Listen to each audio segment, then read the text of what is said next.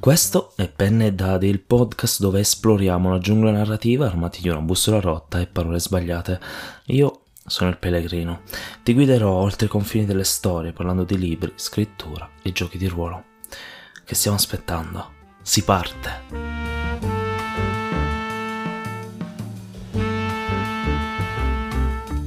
Da idea a storia.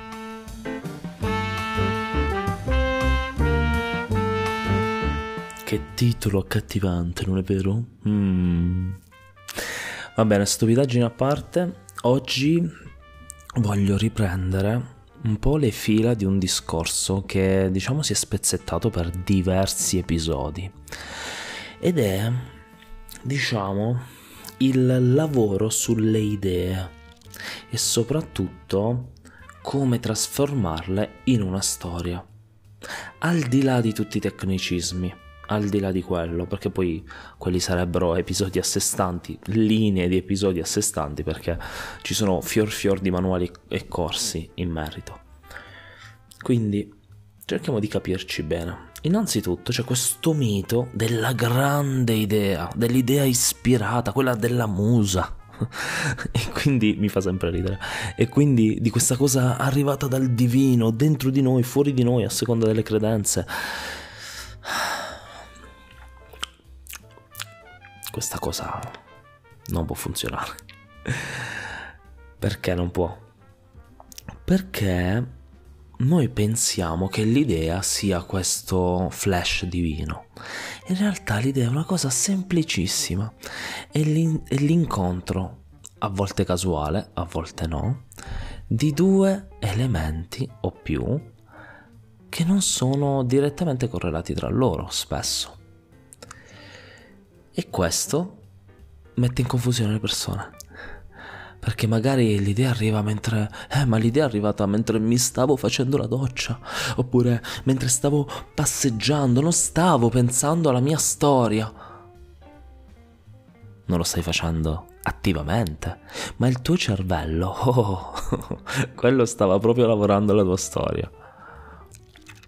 Vedi? Mentre noi stiamo facendo altro, il cervello lavora in background. E quindi a un certo punto si schiantano degli elementi tra di loro. E questi elementi creano un'idea, un'idea potrebbe essere qualunque cosa, tutto, tutto può essere un'idea.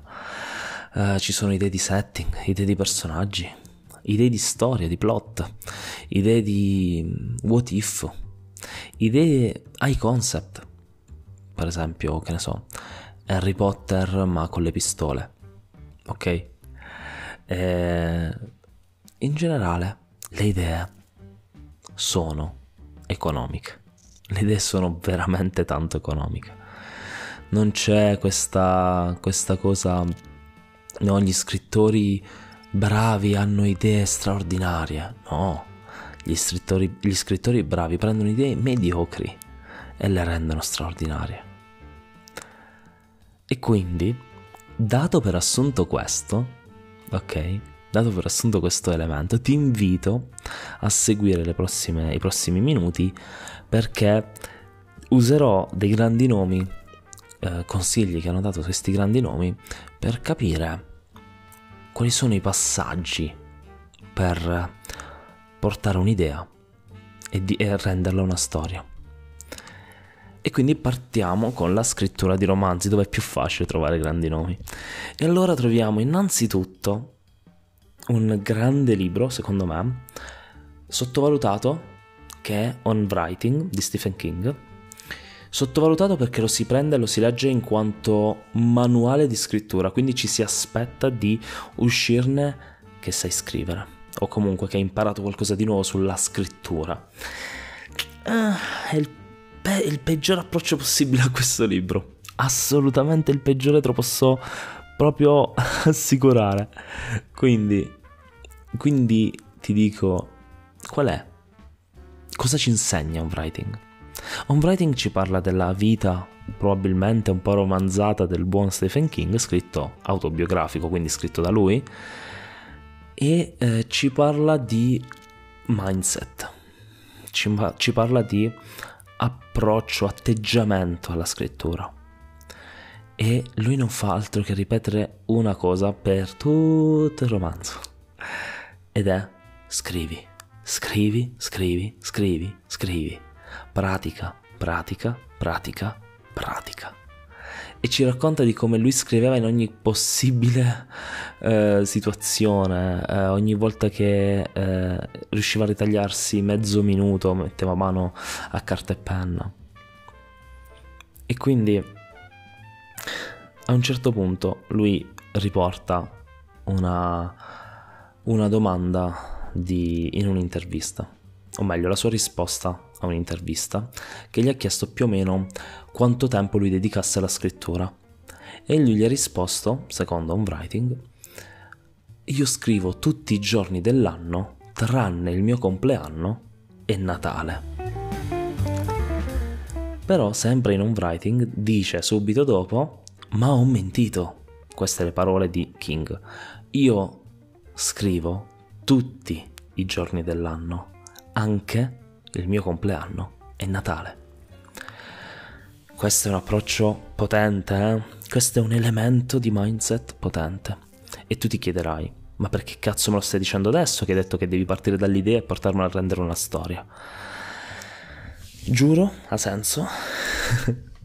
e in particolare il senso è molto semplice.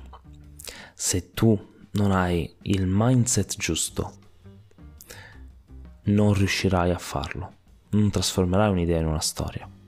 E attenzione, il mindset giusto magari non è per te scrivere tutti i giorni, ok? Magari semplicemente non lo è.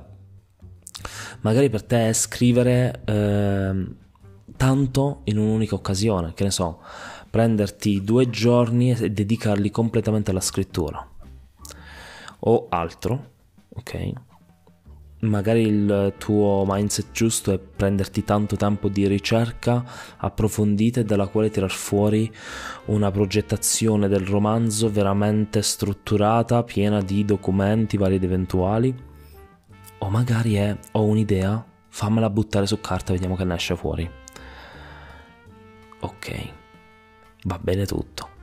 Però c'è un grande però. Il grande però è uno e uno soltanto. Ed è fatto, finito e il tuo obiettivo. Non è scrivere il romanzo che cambierà le sorti del mondo. È finire quella dannatissima prima bozza. Su Scripta qualche giorno fa, dal momento in cui sto registrando, abbiamo parlato proprio di questo di come tanti scrittori, compresa una della nostra community, abbia questa, uh, questa costante, uh, diciamo, atteggiamento del giudizio, dell'autogiudizio, no? Ah, questa frase non mi piace, la ricambio. Ma questo la blocca nella scrittura, per esempio, questa persona, ma in generale tante altre persone che io conosco, perché se non è perfetto non va bene.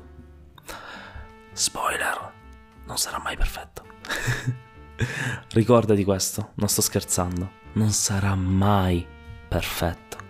E allora tu, quale che sia il metodo che usi, devi ricordarti questo. Devi puntare a finire la storia, la bozza.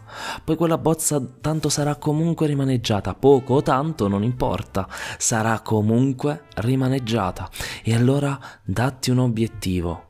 Voglio mettere la parola fine. E questo è il primo modo, il primo approccio mentale a come riusciamo a trasformare l'idea di una storia in una storia vera e propria. Ora veniamo a un altro grande mm, dei giorni nostri, che è Neil Gaiman. Neil Gaiman dice, eh, nella sua masterclass, dice due cose molto interessanti. La prima è ehm, fondamentalmente...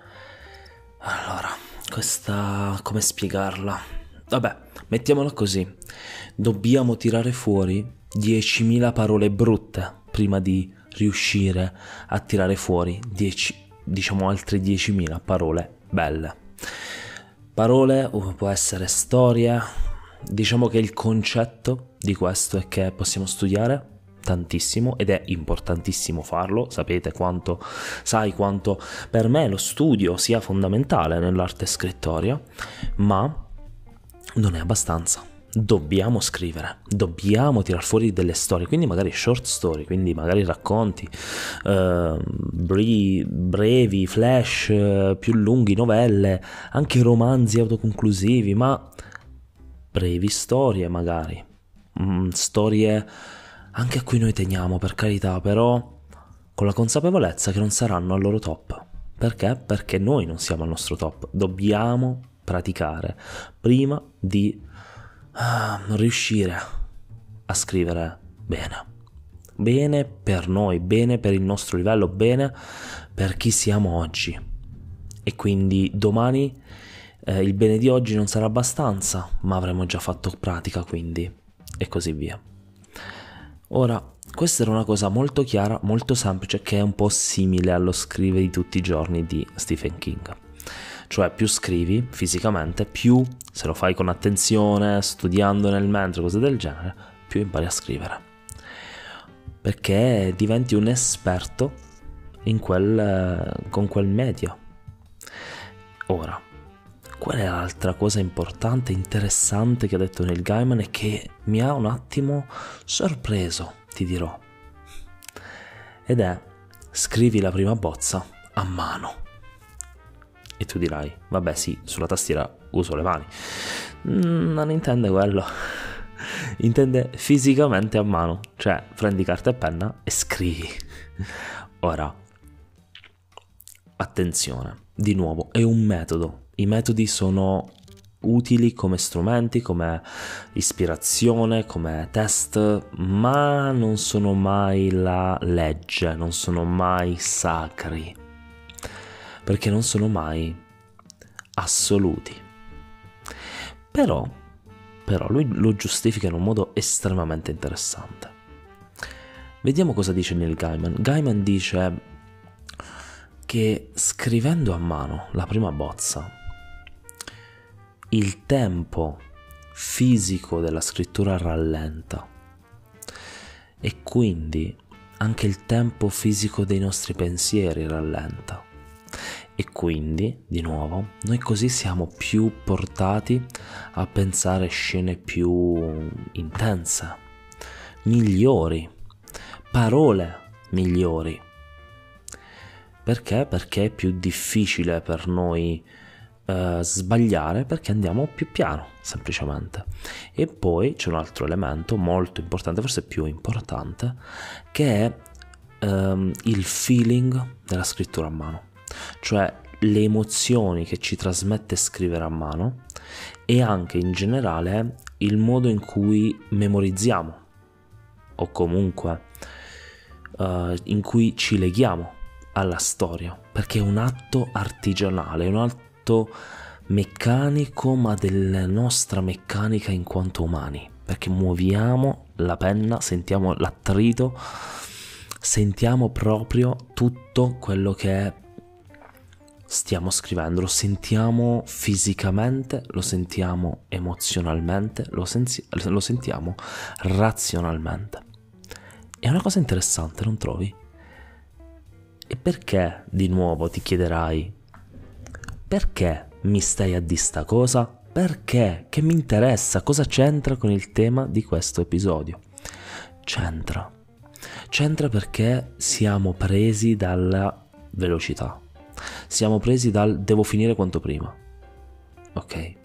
E da un lato è vero, proprio perché più storie scriviamo, più bravi diventiamo, quindi più in fretta scriviamo queste storie, più in fretta bravi diventiamo. Vero, ma a volte è importante prendersi quell'attimo in più perché ci permette di migliorare in modo più esponenziale invece che eh, diciamo direttamente proporzionale. Bene, con questi due esempi ti voglio far riflettere. Noi quando pensiamo una storia, abbiamo un'idea che poi trasformeremo in una storia, tendiamo ad, ad agire estremamente distinto.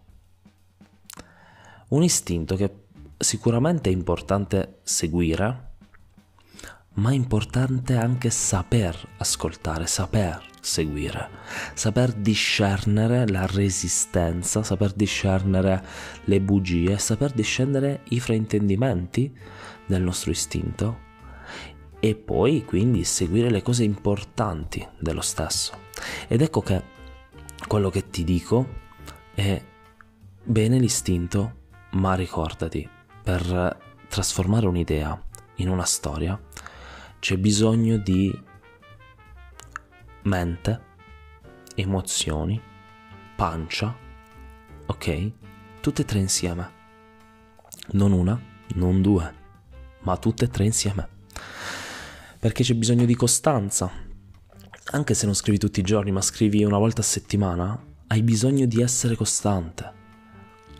Anche se non scrivi tutti i giorni, non passi per la carta, hai bisogno di essere eh, presente quando scrivi, quindi magari di rallentare. Io per esempio faccio tutto il processo ideativo su carta, quindi mh, mm, l'ideazione, la, il canovaccio, eh, le trame, i dubbi, i dubbi li risolvo sempre su carta. Se non so come muovermi, scrivo a mano. Se non so, per esempio, sto scrivendo un romanzo. Eh, nella mia ambientazione eh, diciamo, del cuore che ho costruito in anni di fatica e sudore. E eh, questo romanzo vuole essere, eh, voleva essere, diciamo, la mia candidatura prima al premio Arcimago, poi al Piccinado e di nuovo adesso al premio Arcimago. Perché adesso è, sono aperte le candidature per la prossima edizione dell'Arcimago. Perfetto. Una cosa però, proprio per via del tempo, nel, tra agosto e settembre, che era estremamente poco, facendo, eh, lavorando nella ristorazione eh, il mio tempo ad agosto è praticamente nullo, quindi era veramente poco. E quindi eh, proprio per questo Uh, ho scritto giù, ho buttato giù una storia anche interessante, degli elementi che potrebbero essere interessanti e infatti salvo molto di quella storia. Ma, ma, ho capito che non riuscivo a scrivere con um, cose interessanti perché non avevo ancora capito la storia, perché ancora non sapevo, non, non ero convinto della mia storia, non ero convinto di ciò che volevo raccontare. E allora mi sono fermato ieri, ieri è uh, giovedì 26 ottobre, perché tu ascolterai questa questo episodio ovviamente tra qualche tempo. E eh, sono andato a fare una passeggiata nelle, nei monti dietro casa di mia suocera e mi sono seduto sotto un albero, se non sbaglio di quercia, il che è interessante per tanti motivi. E eh, qui ho cercato di risolvere questo dilemma. E ho usato il metodo Sanderson no? sul plot, come unire diversi plot per creare un, un, un'idea interessante. E quindi ho tirato fuori un'idea che mi sta entusiasmando. E non vedo l'ora di poter mettermi giù a scrivere e a creare qualcosa che abbia questi elementi. Il mio mondo, una storia che voglio davvero scrivere e dei personaggi che spero interessanti no? E quindi, quindi sì, questo, questo per me è importantissimo. Ed è stato grazie alla carta che l'ho risolto. Quindi vedi, il processo è unico per ognuno di noi, però possiamo imparare, possiamo capirci e sperimentare per trovare la cosa che funziona per noi, partendo da metodi di altri chiaramente magari. Ed ecco che allora quello che ti dico è molto semplice. Per trasformare un'idea in un romanzo hai bisogno di trovare il tuo man- mindset giusto per te. In questo momento con le tue necessità bla bla bla bla bla bla perché sono cose importanti ma eh, che abbiamo già sentito tante volte mm, quindi trovare il tuo mindset magari, magari facendoti ispirare da quello degli altri chiaramente però uno unico tuo personale. Ma anche mantenere la costanza e questo è il più grande difetto che ho, non riesco a mantenerla con facilità. e infine trovando un modo di rallentare ogni tanto per far fluire i pensieri a una velocità umana che ci permette di osservarli con attenzione e creare cose più intense. Bene, eh, sono andato lunghissimo con la scrittura, ma secondo me era importantissimo. Quindi adesso passiamo al gioco di ruolo. Perché sì, perché ci sta questo, stesso approccio, questo stesso um, ragionamento, lo si fa anche col gioco di ruolo. Più giochi, più impari a giocare. Se giochi con l'approccio giusto.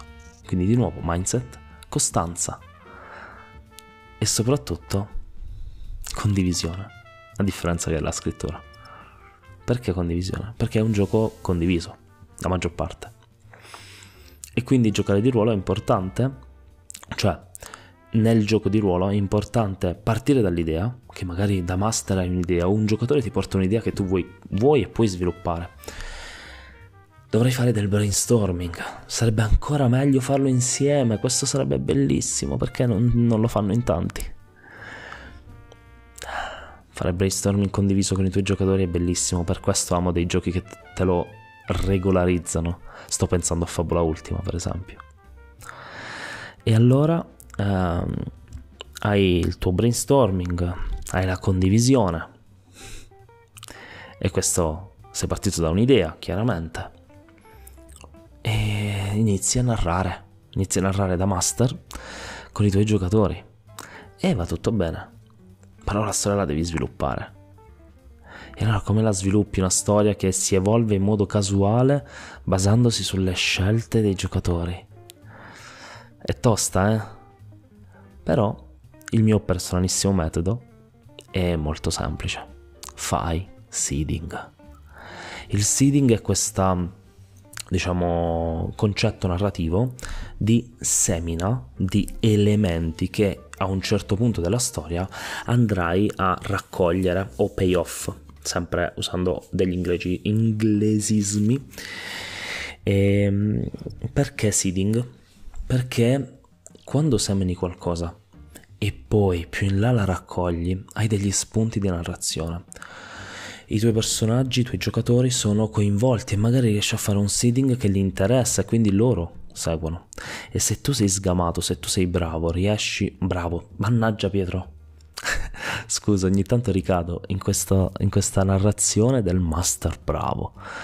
Ah, non mi piace questo concetto, non mi è mai piaciuto e devo toglierlo dalla mia bocca perché non ci credo. Um, quello che intendo è che se sei accorto accorta, se ti concentri o comunque provi questa tecnica, sperimenta questa tecnica, semina tante cose, tante cose che lì per lì neanche tu sai dove porteranno. E magari più in là qualcosa detto da un tuo giocatore ti accenderà una campanella ti assicuro che è potente. Io sono un master che praticamente improvvisa qualunque cosa. Improvviso quasi, il, allora, buono il 90% delle mie sessioni. In alcuni giochi di più, come Not the End, praticamente il 100%, forse il 97%. Giusto ogni tanto mi faccio un, una mood board e guardo un po' alcune cose, tipo mi preparo le sfide o cose del genere sono proprio stupidaggini, perché il sistema di notte di end è estremamente semplice ed estremamente chiaro e ti aiuta tantissimo nell'improvvisazione. Mamma mia, quanto è bello! Uno dei miei giochi preferiti. E detto ciò, però, eh, improvviso anche in giochi come La leggenda dei Cinque Anelli, che è un gioco complesso, tosto, che se, do- se preparare, preparare, un po' di più mi farebbe bene, ma eh, non riesco, non così, non quanto vorrei provare, almeno. Scusa i rumori, ma la caldaia è partita, ha deciso di, di essere presente in questo episodio. E quindi ti dicevo, eh, io improvviso tutto e funziona, si creano storie coerenti perché i miei giocatori eh, sono molto, diciamo, attenti a rimanere in character, hanno creato dei personaggi che si vivono molto bene insieme che hanno un modo di vivere le storie interessante e aggiungono sempre elementi nuovi, individuali alle, alle storie, individuali nel senso caratteristici dell'individuo. Quindi sono due giocatori quando gioco a Leggenda dei Cinque Anelli e loro, loro sono molto bravi in questo. Però um, io cosa faccio? L'unica cosa che faccio è seminare, buttar giù un simbolo, buttar giù un, un elemento ogni tanto, qualcosa di leggermente fuori posto o semplicemente nel posto giusto al momento giusto e domani lo raccolgo unendo i puntini, magari seguendo una teoria proprio dei giocatori o cambiandola appena per fargli sentire mm, parte integrante della storia. Le loro scelte sono sempre importanti per me e questo lo posso fare grazie al seeding. Vedi quanto un'idea a volte non abbia bisogno di essere strutturata nel gioco di ruolo per portare una storia complessa e ti assicuro piena di momenti intensi, memorabili. lo sto vivendo con questa campagna, per esempio. Basta fare il giusto seeding, un buon brainstorming, della buona condivisione, avere l'obiettivo non di fare eh, il bravo master, ma di creare insieme una grande storia. E quindi ognuno di noi mette il proprio. Bisogna avere allineamento.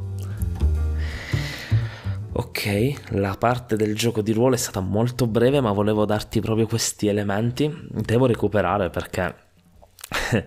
eh, perché immagino che mh, mm, ultimamente mi sembra di parlare tanto di scrittura, di romanzi, quando vorrei dare anche il giusto spazio alla, al podcast, nel podcast al gioco di ruolo.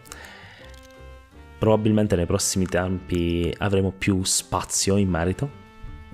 Però, detto ciò, abbiamo terminato questo episodio. Spero che ti sia stato utile.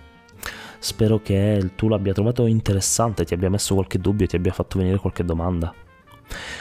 Spero che se così fosse, lo condivideresti? Lo condividessi? Lo condividilo? Ogni tanto l'italiano scompare dal mio cervello. Eh, condividilo con qualcuno, una persona che ritieni essere interessata o potenzialmente mm, averne bisogno di quello che ci siamo detti. Eh, se ti è piaciuto metti un like, una stellina, eh, insomma recensiscilo in qualche modo, dammi un feedback. Scrivimi in DM su Instagram Pellegrino 3 Storie, scrivimi su Telegram, scrivimi perché io ho necessità di ricevere feedback. Amo i feedback, amo le critiche se sono critiche, amo anche le lodi se sono lodi, perché mentire. Ne necessito davvero, perché mi aiuta a capire cosa posso fare per fare meglio. Bene, Credo di aver detto tutto, in caso comunque trovi tutti i contatti in descrizione e come al solito noi ci sentiamo alla prossima esplorazione.